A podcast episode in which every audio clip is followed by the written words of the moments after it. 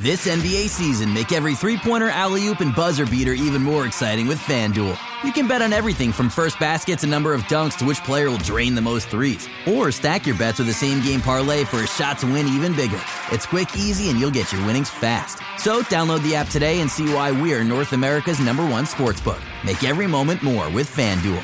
19 plus and physically located in Ontario. Gambling problem? Call 1 531 2600 or visit connexontario.ca.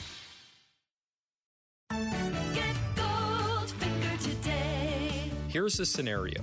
You've been injured in a serious accident. The doctor says your recovery could take months, maybe even years, yet your insurance company is denying your claim every step of the way. If something like this happens to you, call me, Brian Goldfinger of Goldfinger Personal Injury Law. We have offices in Toronto, London, Peterborough, and now Kitchener Waterloo. Visit goldfingerlaw.com and get us working for you. You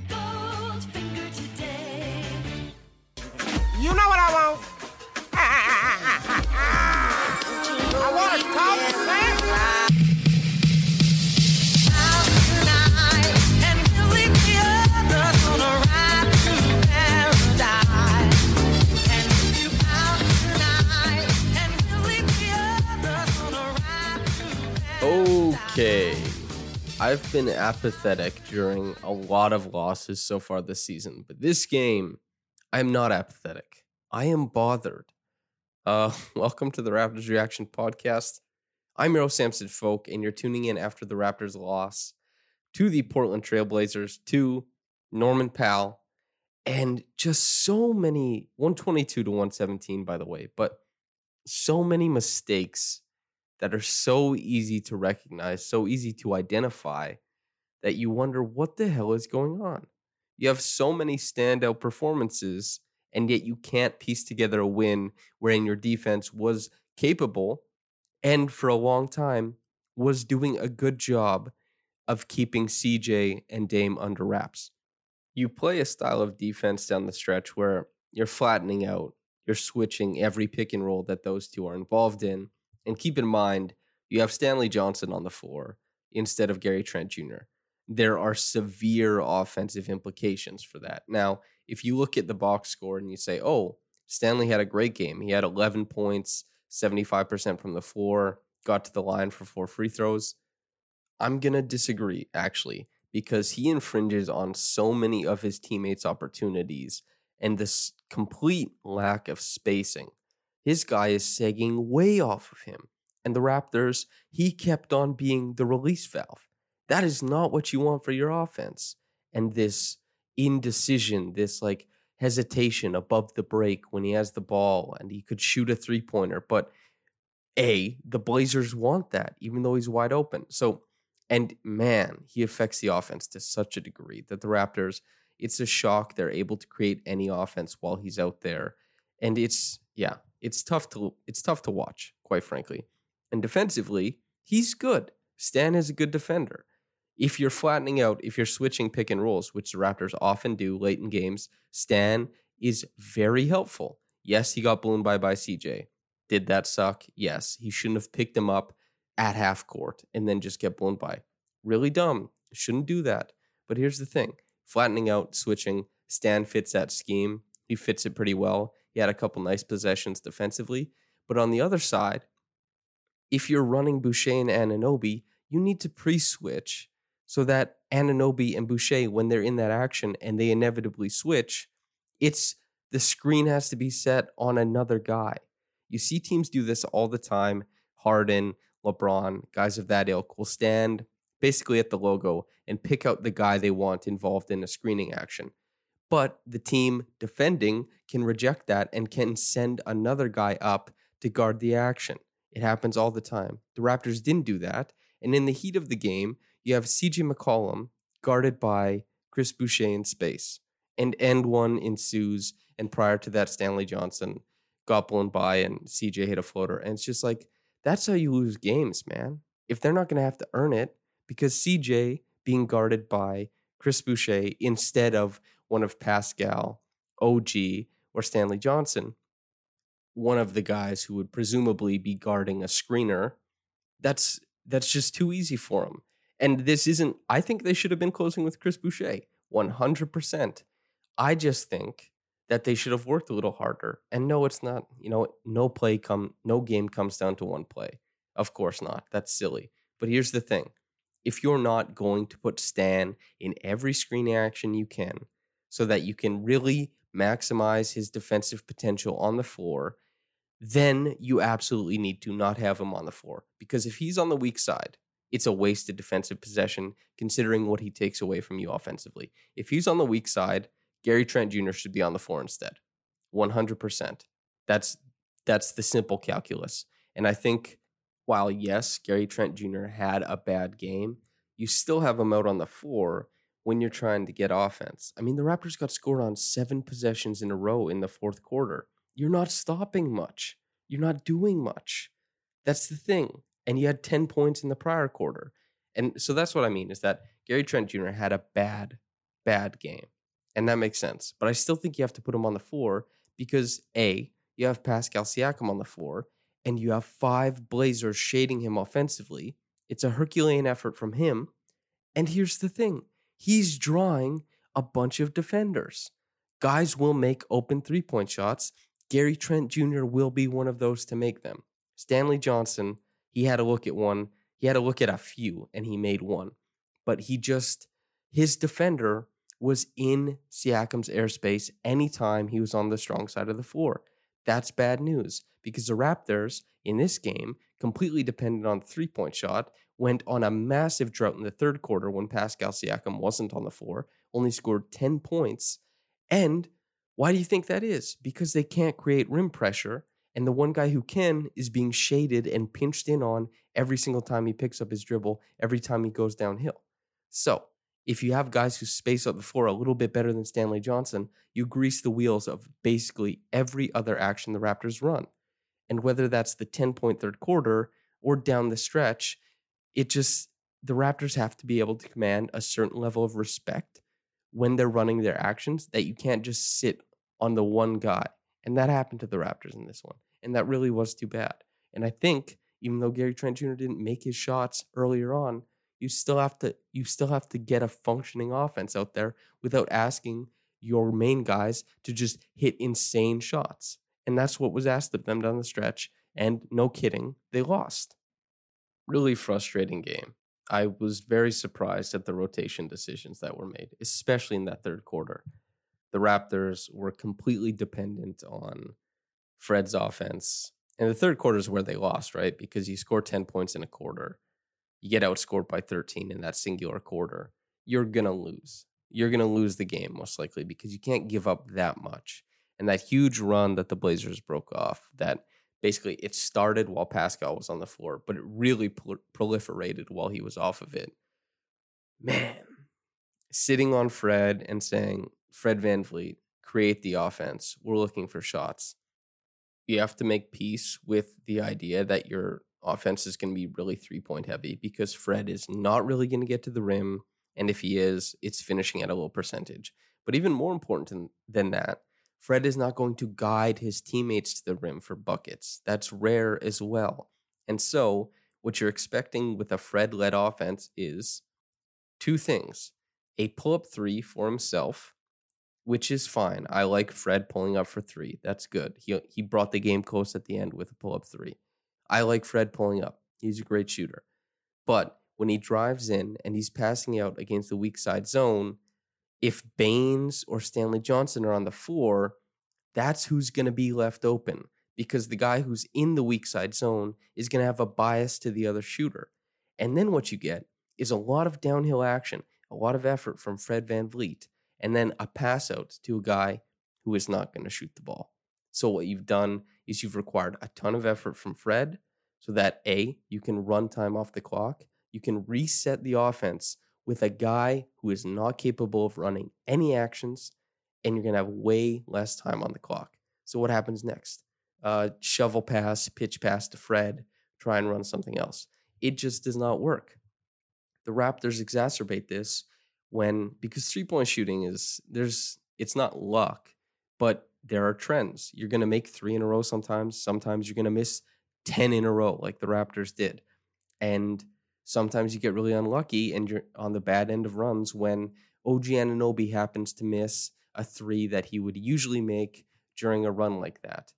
And when you feel like you finally manufactured a good three point shot and it doesn't go in, you're like, oh my God, that took a lot of effort. I can't believe that didn't drop in. Can you believe how hard we worked to manufacture this jumper when most of the time the ball is ending up in Stanley Johnson's hands with 11 between 8 to 11 seconds on the shot clock. That's tough. That's really tough to swallow because there's no cohesion in your offense. And once they realize that there's a hesitancy for Stan to shoot, they start crowding other players because they can be a little bit more ham fisted in how they guard guys like OG, for example, or Gary Trent Jr., or Rodney Hood. They can close out, they can hang back a little bit more, and they don't have to pinch in because A, Fred is not going to stress the Blazers out as a driver. You do not have to pinch in on his drives. You're just going to let the guy he's on sit on him and try and play straight up defense. If he gets an edge, the help side defense is going to come over. Sure. But that's the thing. There's just not a lot of danger to it. So the Raptors, the Raptors are getting crowded on basically every jump shot that isn't Stanley Johnson's, and Stanley Johnson is like lame duck above the break, and the Raptors offense just ceases to exist. And it's not just Stanley Johnson. It's also Fred doesn't create looks at the basket. And that's why the Raptors to start that third quarter were so dependent, so utterly dependent on Pascal Siakam pushing to get to the rim, getting to the free throw line, getting to the bucket for left-handed layups. And I was like, wow, very impressed with Pascal because he isn't typically a run stopper. He isn't typically that guy offensively. A lot of the time, he'll go with the flow, which is why he was such a tremendous, tremendous offensive weapon next to Kyle and Kawhi. But here, when Fred is creating a homogenous style of offense, especially when Pascal isn't on the floor. They looked good when they shared the floor together, and there's a synergy there that I like a lot. But my God, that third quarter was so rough, and that's where the Raptors lost the game. Otherwise, I mean, there was tons of fun stuff that happened in this game. Fred was awesome defensively. He was hounding every action above the break. If he was in a position to pinch in on a drive, he was effective. He made players think about where they're gathering the ball. Maybe they gather a little bit earlier because they don't want those heavy hands coming in. And the thing is, too, OG Anunoby, like seven turnovers is terrible. But I loved this game because he flashed a little bit of everything. And if the Raptors are going to lose games, if they're going to pack it up and say, we're just giving guys room to create, room to progress and try things out, then OG is at the top of the list of guys who you want to see a little bit more from. 19 points, 10 rebounds, three assists. He had so much creation on ball that we don't see a lot of. You're really happy to see it.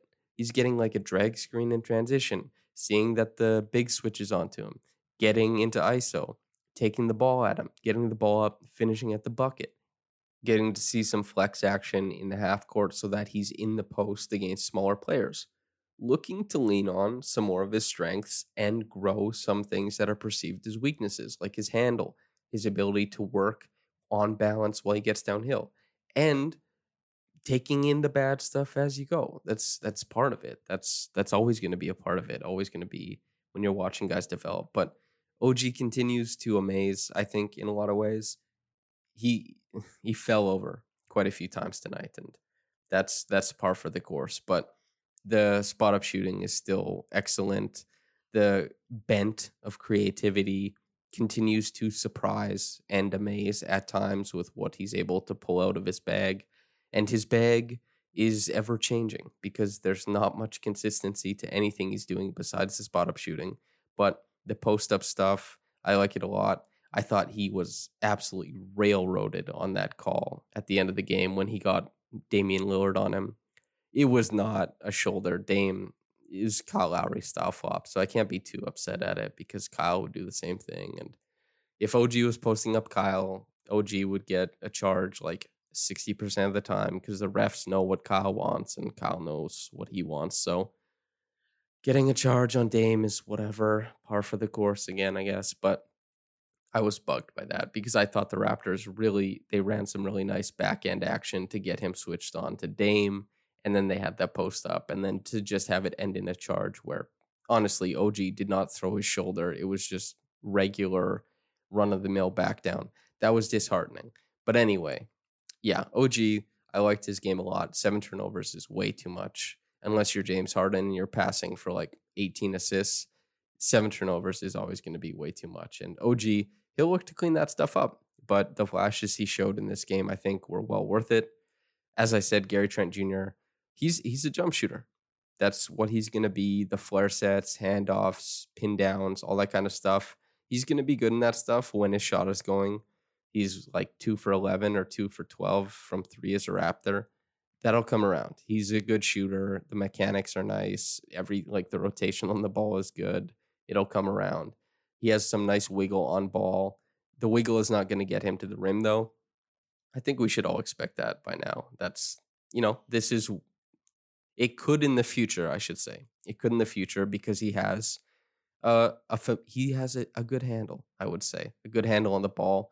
He has wiggle. He can he snaked a pick and roll, got into a mid-range jumper, hit it, looked every bit of a, you know, a volume scorer in that moment. And this might sound shocking, but he's actually the youngest player on the team. He's younger than Malachi, he's younger than Jalen Harris. So I'd hate to write off any other type of any other type of progression, but he does not look to get downhill very often. And he doesn't have the, I would say, the athletic attributes that would grant him downhill status very often. But he's got good footwork coming off of, you know, the pin downs, dribble handoffs, flares, a lot of above the break action. He's pretty smooth with it and he can get into his jump shot. That pull up footwork is really quick too. Stuff to keep an eye on. That was that was the best part of his game. Defensively, still missing some rotations, which I understand. And that's why it confused me why he wasn't in the game late because it's not a rotation heavy scheme. It's fairly simplistic. Like you're switching at the top. If you don't like the guy who's setting the screen, you call that out and another guy goes up to guard the screener. It's very simple. And if you get a breakdown, it's just basic help side instinct, help side rotations that are coming into play. And that's that's not complex defense and I think that's where he might have sh- shown the most so I didn't I didn't like that once again. And I'm harping on that. So you've already heard enough about that, which is fine. But it when things are a little bit more complex and it's not just straight up flat flattening out the pick and roll at the top and kind of keeping everything in that ISO ball where the Blazers are fine with ISO ball because they have CJ and Dame, or if they can get any screen help, they'll take it too. So we'll see with that, but it's it's developing. He needs way more games under his belt to even evaluate his defense in this scheme. I'll I'll say that. And so I don't want to be too harsh, but Rodney Hood, not quite nuclear, but a significant burst in that first half. I think he had 11. There was some on-ball shot making, there was spot up and coming off the bench on the Raptors, taking a dribble handoff, dribbling with your right hand, spinning back to your left, hitting like a push shot in the lane. That's completely unique to Rodney Hood. Nobody else on the bench is going to recreate that or emulate that. And the Raptors, as we've seen by that third quarter, sometimes they need some ancillary help, some on ball craft, some shot making craft. And Hood in this game, it was like a come to Jesus moment for the Raptors at the time in that first half. Like, oh my God, this guy can give you buckets that aren't manufactured by someone else. And there's very little creation on the back end of the Raptors roster. So it was, you know, Raptors fans were quite happy to see it. And you know, that makes a lot of sense to me. I was quite happy to see it too. Boucher, Fred. Well, I'll start with Boucher. I thought he was awesome. I think that there's there's very little on the roster that can do what he does. There's a reason the Raptors won their minutes when he was on the floor.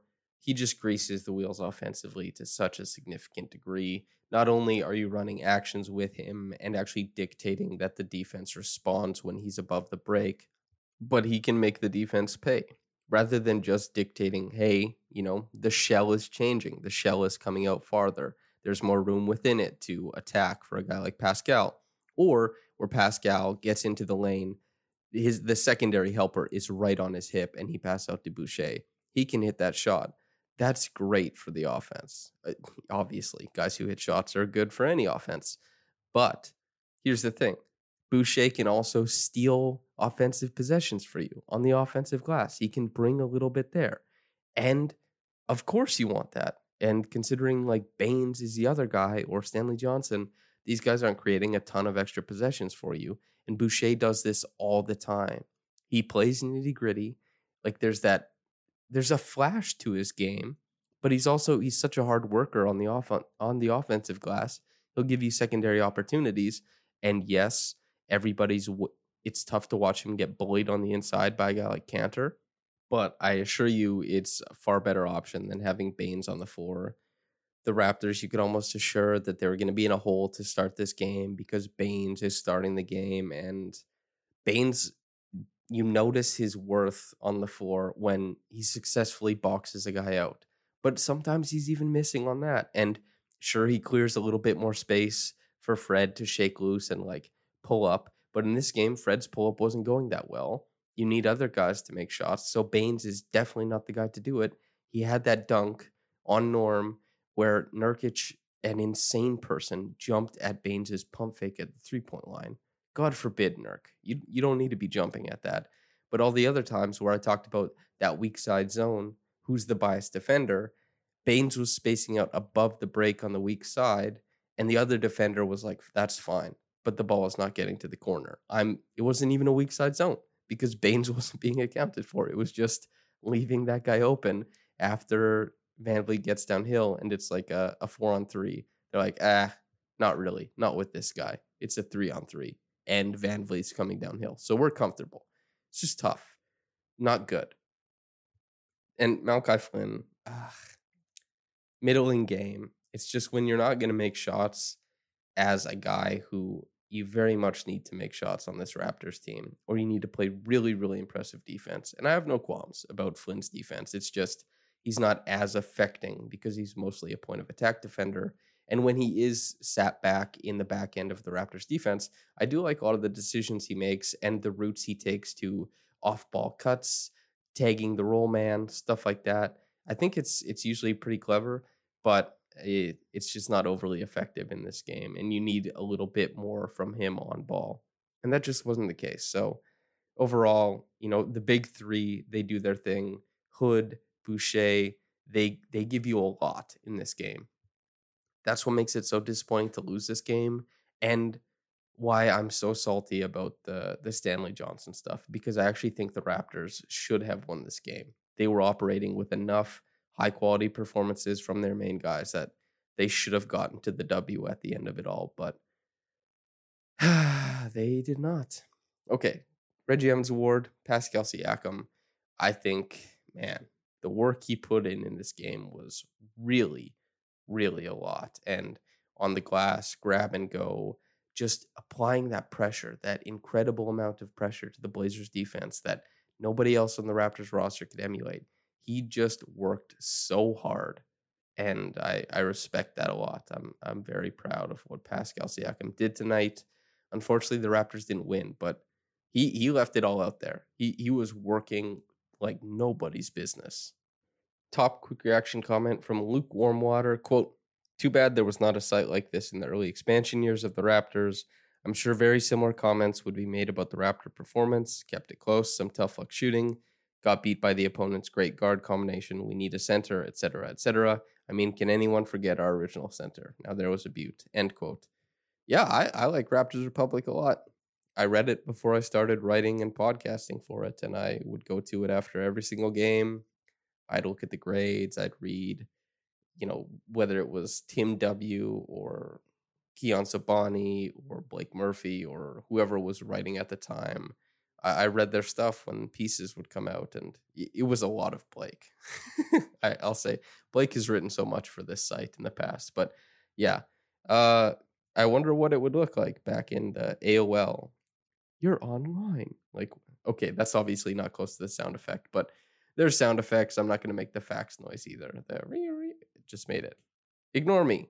Finish. You know what? This podcast is over. You don't want to listen to me talk about this. I don't want to talk about this. Thank you for tuning in. I hope you enjoyed the podcast and uh, whether you got into it in the morning or at night. Have a blessed day and goodbye.